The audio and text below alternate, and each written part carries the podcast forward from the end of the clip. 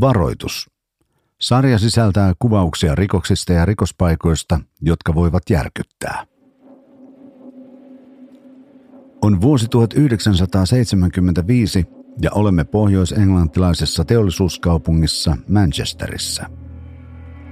Sheila on juuri saapunut Middletonin poliisiasemalle tapaamaan poikaystäväänsä Trevoria, jonka on määrä lähteä oikeuden eteen aamulla – Pariskunta istuu toisiaan vastapäätä pienen sellin kalterit välissään.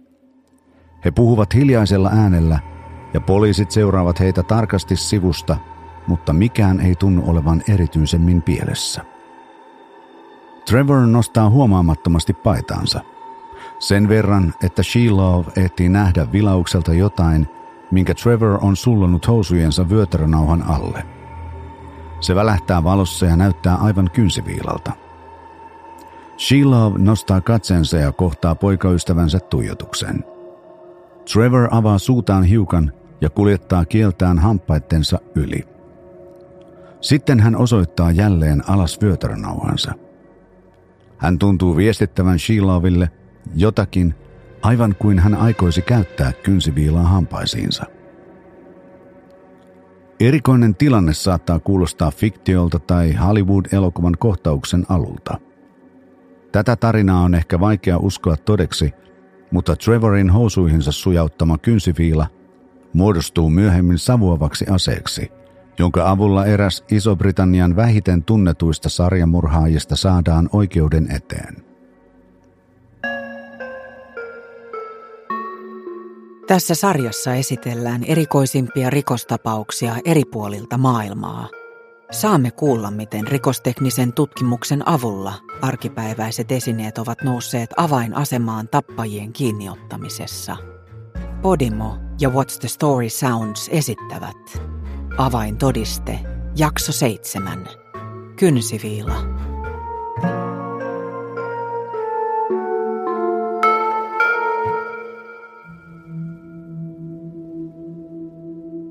Trevor Hardy ei istunut ensimmäistä kertaa sellissä. Viranomaiset olivat tulleet hänelle tutuiksi jo, kun hän oli nuori poika Mostonin maaseutumaisella alueella Manchesterin laitamilla. Koulussa Trevor oli häirikkö, joka vietti aina vain enemmän aikaa jälkiistunnossa. Toisinaan hänet jopa lähetettiin oppimaan kuria erityisiin, tavallista tiukempiin oppilaitoksiin. Hänen ahdasmielinen isänsä ja pitkää työpäivää tekevä äitinsä eivät osanneet suitsia kuritonta poikaansa, jonka käytös paheni tasaista tahtia. Trevorin käytös hävetti heitä, ja he lakaisivat ongelmat mieluummin maton alle kuin kohtasivat ne suoraan. Trevorin veli Colin koki yhtä välinpitämätöntä kohtelua ja sanoi myöhemmin, että se pilasi hänen elämänsä. Elettiin 60-lukua – Värikästä aikaa, jolloin kaikkialla Isossa Britanniassa nuoret alkoivat vapautua aivan uudella tavalla. Uusien mahdollisuuksien ja vapaan rakkauden maailma oli avautumassa, mutta Trevor ei osannut pitää kiinni omasta vapaudestaan. Trevor oli pesun kestävä pikkurikollinen. Jo kymmenvuotiaana hänellä oli nimissään pitkä lista murtovarkauksia – Hänellä oli tapana varastaa pikemminkin rahaa kuin esimerkiksi koruja, sillä jo nuorena hän ymmärsi vältellä tavaroita, jotka poliisi voisi tunnistaa. Vielä 1960-luvulla Manchesterissa luotettiin yhteisöllisyyteen siinä määrin, että asuntojen ovet jätettiin auki. Naapurit katsoivat toistensa perään.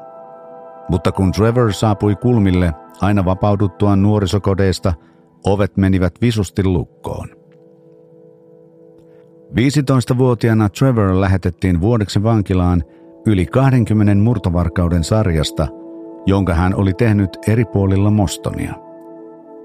Trevor oli yhden nuoren miehen rikosaalto, ja hänestä tuli kotikaupunkinsa kuuluisan Waysin vankilan nuorin asukki. Nuoresta iästään huolimatta Trevorista oli tulossa oikeasti vaarallinen. Linnareissut eivät ohjanneet häntä kaidalle tielle, vaan vaikuttivat vain voimistavan pojan tuhoisan vaarallista käytöstä. Parikymppisenä Trevor oli ehtinyt lusia jo lukuisissa vankiloissa. Naapurit välttelivät häntä aktiivisesti. Vastaan tulevat ihmiset vaihtoivat kadun puolta pojan kohdatessaan. Useimmat bubit ja baarit olivat antaneet hänelle porttikiellon, sillä ongelmat seurasivat aina Trevorin kannoilla. Vaikka hän oli hoikka ja vain 170 senttinen, hän oli alati valmis turvautumaan väkivaltaan. Kerran hän riiteli bubissa erään miehen kanssa ja puukotti tätä jalkaan miltei katkaisten miehen reisivaltimon. Toisella kerralla Trevor löi erästä miestä hakulla päähän laskusta syntyneen kiistan takia. Mies ei enää koskaan kyennyt palaamaan työelämään.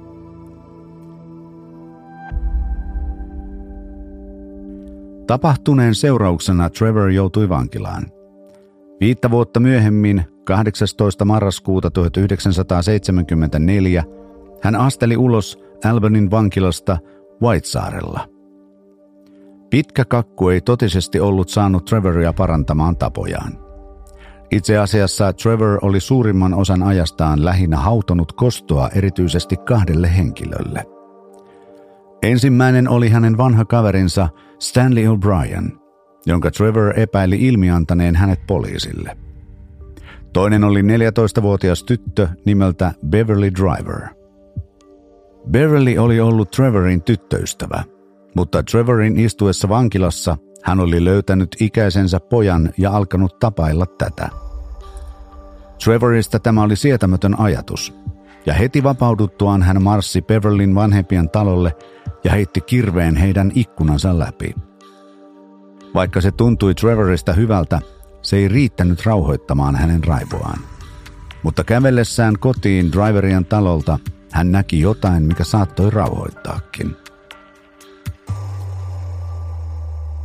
Janet Leslie Stewart oli 15-vuotias, mutta meni läpi paljon vanhemmasta. Pitkä ja kaunis tyttö asui Manchesterin Harper Heissä. Hänet oli valittu juhlaparaatin kukkaistytöksi ja hän kävi joka viikko kirkossa. Töitäkin hän teki paikallisessa Bellevue viidekeskuksessa. Uuden vuoden aattona 1974 Janet oli matkalla juhlimaan ystäviensä kanssa, mutta ei koskaan saapunut perille.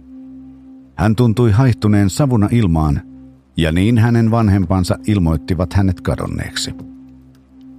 Kenenkään tietämättä Janet oli törmännyt maaniseen Trevor Hardyin, joka oli kävellyt pimeitä katuja. Kukaan ei tiedä, mitä he puhuivat, mutta sen poliisi, rikostekniikan asiantuntijat ja patologit tiesivät, että Janetin kaulaan oli isketty puukko. Janet oli kaatunut kylmälle asfaltille ja vuotanut kuoliaaksi. Myöhemmin hänet oli haudattu matalaan hautaan viiden kilometrin päässä Newton Heathistä Manchesterin pohjoislaidalla. Kului kuitenkin vielä kauan ennen kuin kukaan sai tietää Janetin kohtalosta. Trevorin rikokset olivat muuttuneet käsittämättömiksi – hän ei enää tyytynyt pieniin käteisvarkauksiin tai baaritappeluihin, vaan janosi jotain synkempää. Tässä vaiheessa Trevor oli jo miltei 30-vuotias. Ja monet hänen vanhat tuttunsa olivat ehtineet asettua aloilleen. Kaikkien yllätykseksi myös Trevor näytti löytäneen oman rakkaansa samoilla kulmilla asuneesta Shiloh Farrowsta. He olivat tavanneet eräänä iltana bubissa ja tulleet heti juttuun – Pian he olivat rakastavaisia. Shiloh oli Trevoria vanhempi, mutta se ei tuntunut haittaavan heitä. Pariskunta muutti yhteen ja ehti asua useassa asunnossa eri puolilla Mostonia. Päällepäin vakaalta vaikuttanut suhde ei kuitenkaan sammuttanut Trevorin uutta janoa, jonka Janet Leslie Stewartin tappaminen oli hänessä herättänyt. Pian Mostonin asukkailla oli huolenaan muutakin kuin ovien lukitseminen –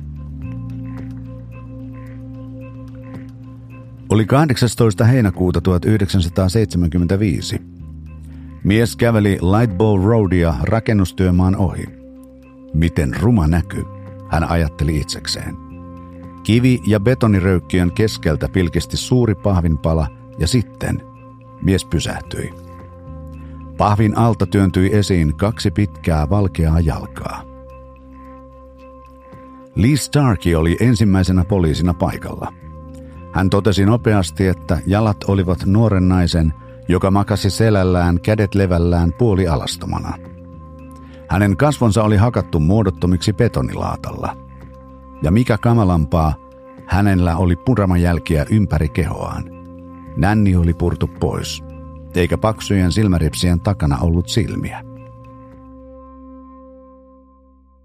Poliisi selvitti pian, ettei naista ollut raiskattu. Rikoksessa oli ilmeisesti ollut kyse pelkästä raasta väkivallasta. Manchester on iso kaupunki, mutta nimetön uhri tunnistettiin pian. Edellisiltana oli ilmoitettu kadonneeksi nuori nainen ja rikostutkijat päättelivät aivan oikein, että pahvin alla maannut ruumis kuului hänelle. Uhri oli 17-vuotias Wanda Scala. Hän työskenteli bubissa vähän matkan päässä ja oli lähtenyt kotiin keskiyön aikaan. Mikäli Wandan kimppuun oli käyty paikassa, josta hänet löydettiin, tyttö oli päässyt 400 metrin päähän kotoaan. Manchesterin poliisi kävi töihin. Rikospaikka eristettiin ja Wandan ruumis kuljetettiin ruumishuoneelle. Rakennustyömaa tutkittiin tarkasti siltä varalta, että paikalle olisi jäänyt jotain vihjeitä tappajan henkilöllisyydestä. Murhalla ei ollut silminnäkijöitä. Yleisöä pyydettiin kertomaan kaikki mahdolliset vihjeet, jotka voisivat auttaa rikoksen selvittämisessä. Ei kulunut aikaakaan, kun rujot huhut olivat alkaneet levitä. Kahta päivää myöhemmin rikospaikalla oli käymässä poliisi, joka huomasi työmaan nurkkaan hylätyn kenkäparin – Kengät olivat ilmestyneet sinne ensimmäisten etsintöjen jälkeen. Poliisi tarkasteli niitä ja totesi, että ne vastasivat kuvausta Wandan käyttämistä kengistä. Vaikutti, että joku oli tuonut ne rikospaikalle sen jälkeen, kun Wandan ruumis oli löydetty ja paikka tutkittu. Poliisi saattoi vain olettaa, että kengät oli tuonut joku, joka tiesi Wandan murhasta. Todennäköisesti murhaaja itse – mutta oliko tappaja tullut katumapäälle vai halusiko hän vain härnätä poliisia? Kaiken tämän keskellä Trevor liikkui alueella aivan kuten ennenkin.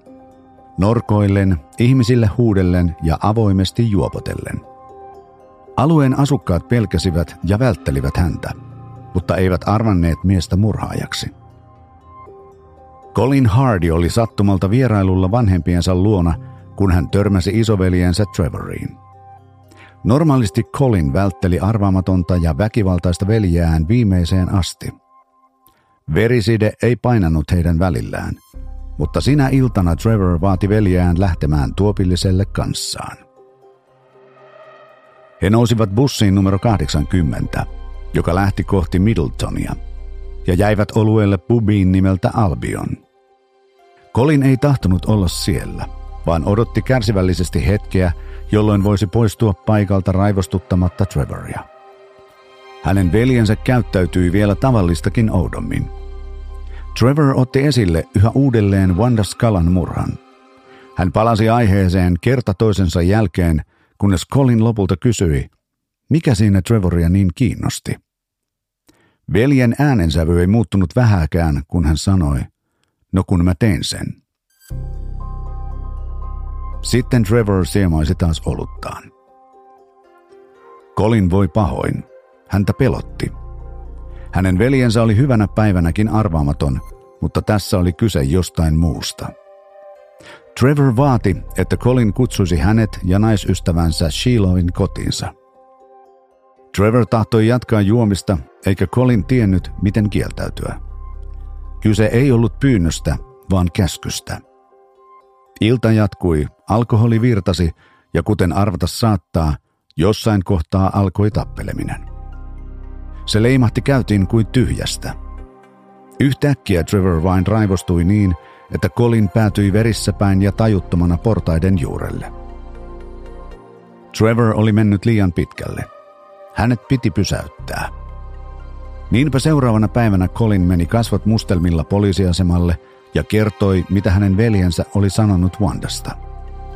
Poliisi, joka tunnisti Colinin ja näki hänen kuntonsa, oli epäileväinen. Tiedot Wandan murhasta oli kuitenkin syytä ottaa todesta, ja Trevor pidätettiin vielä saman päivän aikana. Hänet vietiin poliisiasemalle, jossa häntä kuulusteltiin tuntien ajan. Hän oli väkivaltainen rikollinen, joka oli tunnustanut tekonsa suoraan veljelleen. Poliisi tarvitsi kuitenkin kovia todisteita Colinin väitteen tueksi, eikä rikospaikalta ollut löytynyt mitään, mikä olisi yhdistänyt Trevoria murhaan. Ajan rikostekninen analyysi ei ollut nykymittapuulla kovinkaan edistynyttä, eikä DNA-näytteistä vielä tiedetty.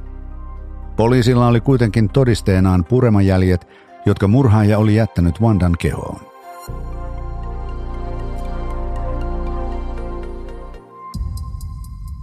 Rikostekninen odontologia käsittelee, tutkii ja arvioi rikostapausten hammastodisteita – Tutkijat ottivat muotin Wandan rinnassa olleesta puremajäljestä ja loivat sen pohjalta valoksen. Se kertoi millaisilla hampailla vamma oli tuotettu. Tätä valosta oli mahdollista verrata epäiltyjen hampaisiin. Ihmisen puremajäljet ovat lähes yhtä ainutlaatuisia kuin hänen sormenjälkensä. Mutta vaikka tekniikka oli jotain, mitä poliisi saattoi hyödyntää tutkinnassaan – se oli myös Trevor Hardille tuttu rikosteknisen analyysin alue. Niinpä hän oli ohjeistanut naisystävänsä Sheilovia tuomaan kynsiviilan poliisiasemalle, jossa häntä oli kuulusteltu. Kynsiviilaa käyttäen hän oli käynyt toimeen ja työstänyt hampaitaan uuteen uskoon. Sen tuloksena hänen pureman jälkensä koko ja muoto olivat muuttuneet. Kun poliisit tulivat ottamaan muotin Trevorin hampaista – he joutuivat toteamaan, ettei se täsmännyt Wandan kehosta löytyneeseen jälkeen. Trevorin suu oli täynnä tyngäksi kuluneita hampaita. Eivät lainkaan samankaltaisia, jolla uhria oli purtu. Vaikutti selvältä, ettei Trevorilla ollut poliisin etsimän tappajan hampaita, eikä tämä ollut edes hänen ainoa pääsylippunsa ulos vankilasta. Colin sai kuulla, että Trevorilla oli alipi murhaillalle. Sen antoi Hardin naisystävä Sheila, joka sanoi Trevorin olleen koko yön hänen kanssaan. Vaikutti siis siltä, että Trevor Hardy oli syytön ja niin hän palasi kaduille vapaana miehenä jatkamaan rötöksiään.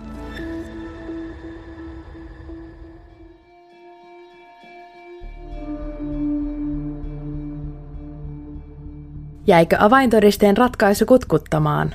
Kuuntele jakso loppuun Podimossa – Huippu True Crime-sarjojen lisäksi löydät Podimosta muun muassa Aki Linnanähde Talk Shown, Kerhotalon ja Mimmit sijoittaa podin sekä tietysti äänikirjat.